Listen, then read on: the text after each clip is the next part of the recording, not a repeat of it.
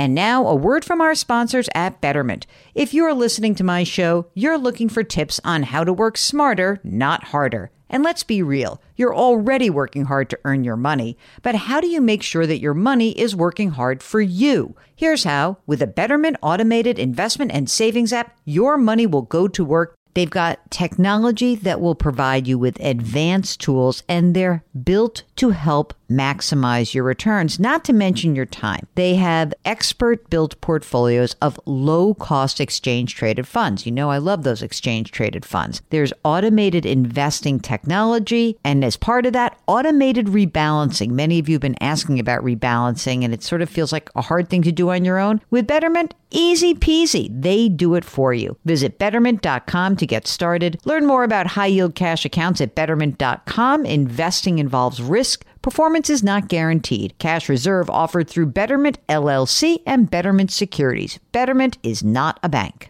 With Fidelity Wealth Management, a dedicated advisor can work with you on a comprehensive plan to help you reach your wealth's full potential. Plus, you'll have access to specialists in estate planning strategies. So you're not just growing and protecting your wealth, you're sharing it. More at fidelity.com slash wealth. Investment minimums apply. Fidelity Brokerage Services LLC, member NYSE SIPC. Welcome to the Jill on Money Show. It is Thanksgiving weekend. It is Small Business Saturday, if you think about that. It is Saturday, November 27th. And we are here to answer your financial questions. I know we are now getting into it. It is high holiday season. And uh, maybe you're losing your mind because you can't get the stuff you want. I'm kind of over this story. I have to be honest with you. I don't really get why everyone is just absolutely acting like morons when it comes to their consumption. Didn't we learn anything in the last two years, gang? Didn't we? Come on. Your kid can do without the PlayStation just for another year. It's okay. You're not a bad parent, I promise. Everyone take a deep breath. Okay, I'm off my soapbox. We would love to hear from you. I know there are a lot of questions that people are asking themselves as they come to the end of the year, and uh, we're here for you. Mark and I love answering your questions.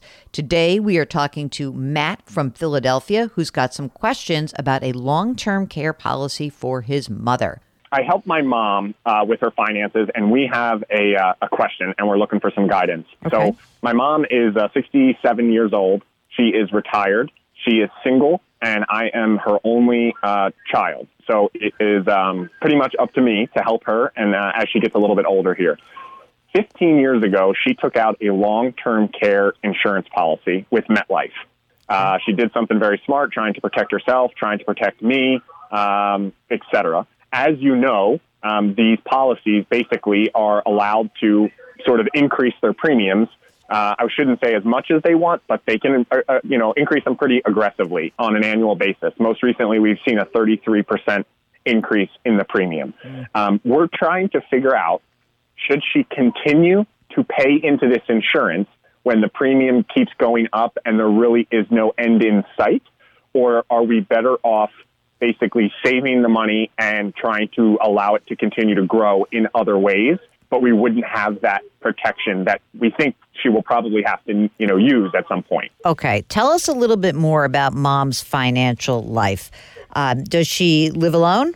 She does. She lives alone. Um, she's uh, like I said, she's retired. She she brings in about twenty five hundred dollars a month. Mm-hmm. Um, there's not going to be a whole lot of increases with that, obviously. Social Security and a pension. She doesn't have a lot of, uh, you know, liabilities.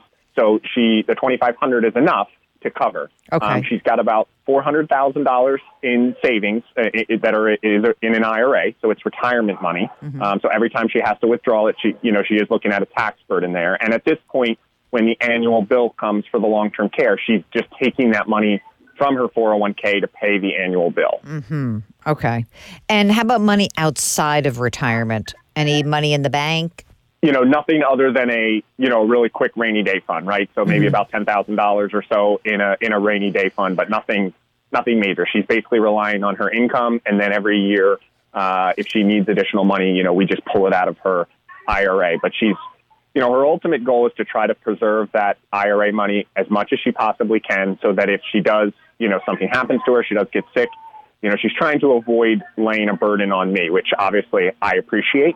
Um, so she took out this policy. She's got a, a nice policy. It's you know four hundred dollars or so a day uh, that would allow her up to five hundred thousand dollars in a lifetime benefit. Um, so we've paid about forty or so thousand dollars into it, forty-five give or take, um, in the last fifteen years. Mm. But the increases are coming fast and furious, and we're really just trying to figure out what's our best me- best method here. Okay, and does she rent or does she own her residence? So she owns her um, she owns her home. She actually pays a land rent. So she owns like a modular home, and mm-hmm. she owns the structure. She doesn't have a mortgage there, but she does have a rent every month. So she pays about uh, between five and six hundred dollars a month on the land rent. And what is the property that she owns worth? Uh, probably about a hundred. Okay, so have you spoken to MetLife about some options? Um, and and this is what I'm thinking. Four hundred dollars a day is like a souped up long-term care policy for real. Like that is you're, you're she's staying in like the uh the the four seasons of assisted living if she does that. You know like that's a really big benefit. So there's two thoughts here. One is who cares? Are you in good financial shape yourself? Yes i am. Okay. So like at the worst case if she got rid of this thing forgetting about the $40,000, which feels horrible that you, you know, oh, I didn't use it. But think of it as like, oh, it was expensive car insurance. I didn't get hit. You don't think about that, right? You say, oh, thank God I didn't need it. You could basically ditch this policy, which now is what's the premium right now? So they they just part of the reason why I sent you the email was because we got the notification again. So the current premium is eight forty one a quarter, uh, and they want to raise that to nine thirty two a quarter and it's going to and it is going to keep going up. So, I mean, this is not an insignificant amount of money, right? And so right. there's the choices are like screw it. I'm going to let it go. We're not going to use it. And she'll save that money. She doesn't have to take any money out of her retirement savings until she's forced to do so at age 70 and a half. There's a case for that. The reason why there's a case for it is that she lives alone. If she went through all of her savings, right, and uh, was then, you know, finally qualified for some sort of Medicaid or assistance, you know, it would be okay. Like there's no one else relying on this money. You know, if she were with somebody, if you're, if you had, uh, you know, if there were a partner or a spouse who was actually also you know, counting on that $400,000, then you're in a different situation. But she's alone and has one kid who's financially secure. So you could be like, okay, we're done. Alternatively, you could just simply say, wait a minute, I don't have to get rid of the whole policy, but what would happen if you're you went to MetLife and said, hey, what would the cost be if we went to $200 a day? We went we want to drop that benefit down. What would the cost be? And I don't know if it would be a dollar for dollar reduction. You know, in other words, I don't know if they'd say it's exactly half, but my guess is that if she might feel a little bit more comfortable instead of paying 3700 bucks a year, right? If it were like 1800 or 2 grand a year, she might say, "Okay, I have a baseline of coverage. I could use that. And if I needed care, I could tap into that." You know, she'd have some coverage, not full coverage, and then she wouldn't feel like she's plowing through all of her savings. So I would first go to MetLife and see if there's other alternatives. You know, this is really about her. If she really says, I don't feel comfortable getting rid of it, then you can keep it. But if you're going to keep it, I would start to think about a reduced amount of uh, daily benefit because that's the only way you can really control the premium cost to you guys. And it is going to keep going up. There's no doubt because they all misprice these policies. I don't think she's in financial peril. This is really about her being able to feel good that she has some coverage, not, you know, the Cadillac of coverage. So at what point from a daily benefit amount because I'm I'm pretty unfamiliar with the cost of what it takes to put you know a parent in in a home or something along those lines and I, and I'm I'm sure those costs are obviously also going to continue to rise but if you were me what daily benefit amount would you say okay I'm I'm kind of you know I'm comfortable with right now. So right now we're pushing four hundred dollars. Would you would you be okay cutting that in half? She does have twenty five hundred dollars of month of income, no matter what. So essentially, I would say that the two hundred dollars a day would be your minimum benefit. Plus, she's got her twenty five hundred dollars a month that's coming in. So that the two hundred dollars a day plus her thirty thousand dollars, I think, gets her into a decent place. She's you know a hundred grand or so of coverage will get you should get you a private room. Now, if I've misstated this because Philly is a much more expensive area and I'm not clear about that, then you would have to be pulling some money out of your retirement savings. But I would say not less than $200 a day.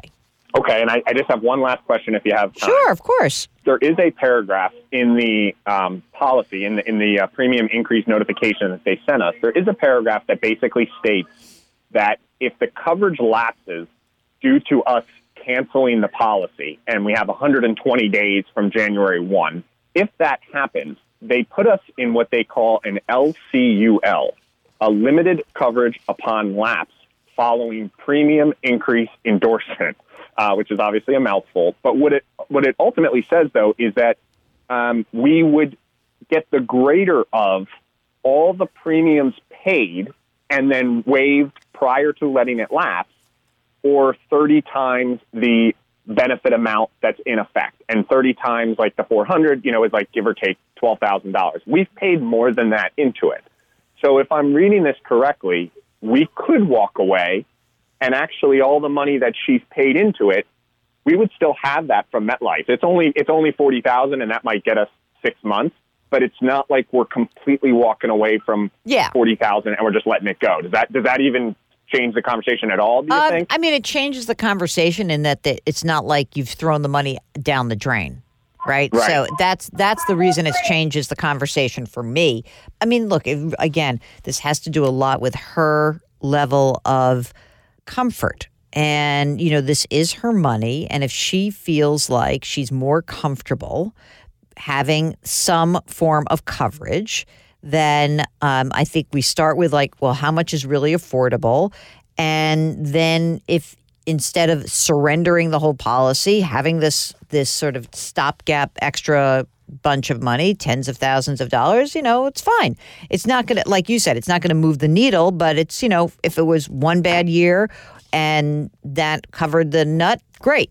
You know, so it's certainly better than just surrendering. Yeah, I think ultimately what we just need to make our decision about is, you know, we're pulling this money out of her IRA that we that we have invested, you know, in Vanguard every year. And so if and my and my mom is is in good shape. She's healthy. I think I think it could be a good 15 years or so before she would have to use this. So, you know, you're talking about 3 or 4 or 5,000 dollars a year for the next 10 or 15 years Yeah. out of her out of her IRA. You know, so not only are you pulling it out and paying the tax, but you're also giving up the possible gains in the investment, right? So I Exactly. think that's just where we're kind of Yeah, I mean, to and- and, I, I just wanted your perception. And, and I and I so my inclination when I first heard your story was, oh, we're done with this policy. But I do want to make sure that we take care of your mother's needs. It's her money, and we need to kind of check in with her and make sure she's cool with that. Okay, if you, like Matt, would like to join us on the air, all you need to do is go to the website, jillonmoney.com, click the contact button. While you're there, sign up for the free weekly newsletter. Comes out every Friday. Mark does a great job. And you can also hear more of Mark by subscribing to our sister broadcast. It's called Eye on Money. You can do it right from the website or wherever you get your podcasts. All right, Saturday, Small Business Saturday. Go spend some money on a small business as long as they pay their people okay. Not really into these small businesses that kind of are cheapskates with their staff. Not into that at all. All right, I'm going to be more positive. So please do something nice for someone else today. Grit, growth, grace, and we will talk to you tomorrow. Thanks for listening.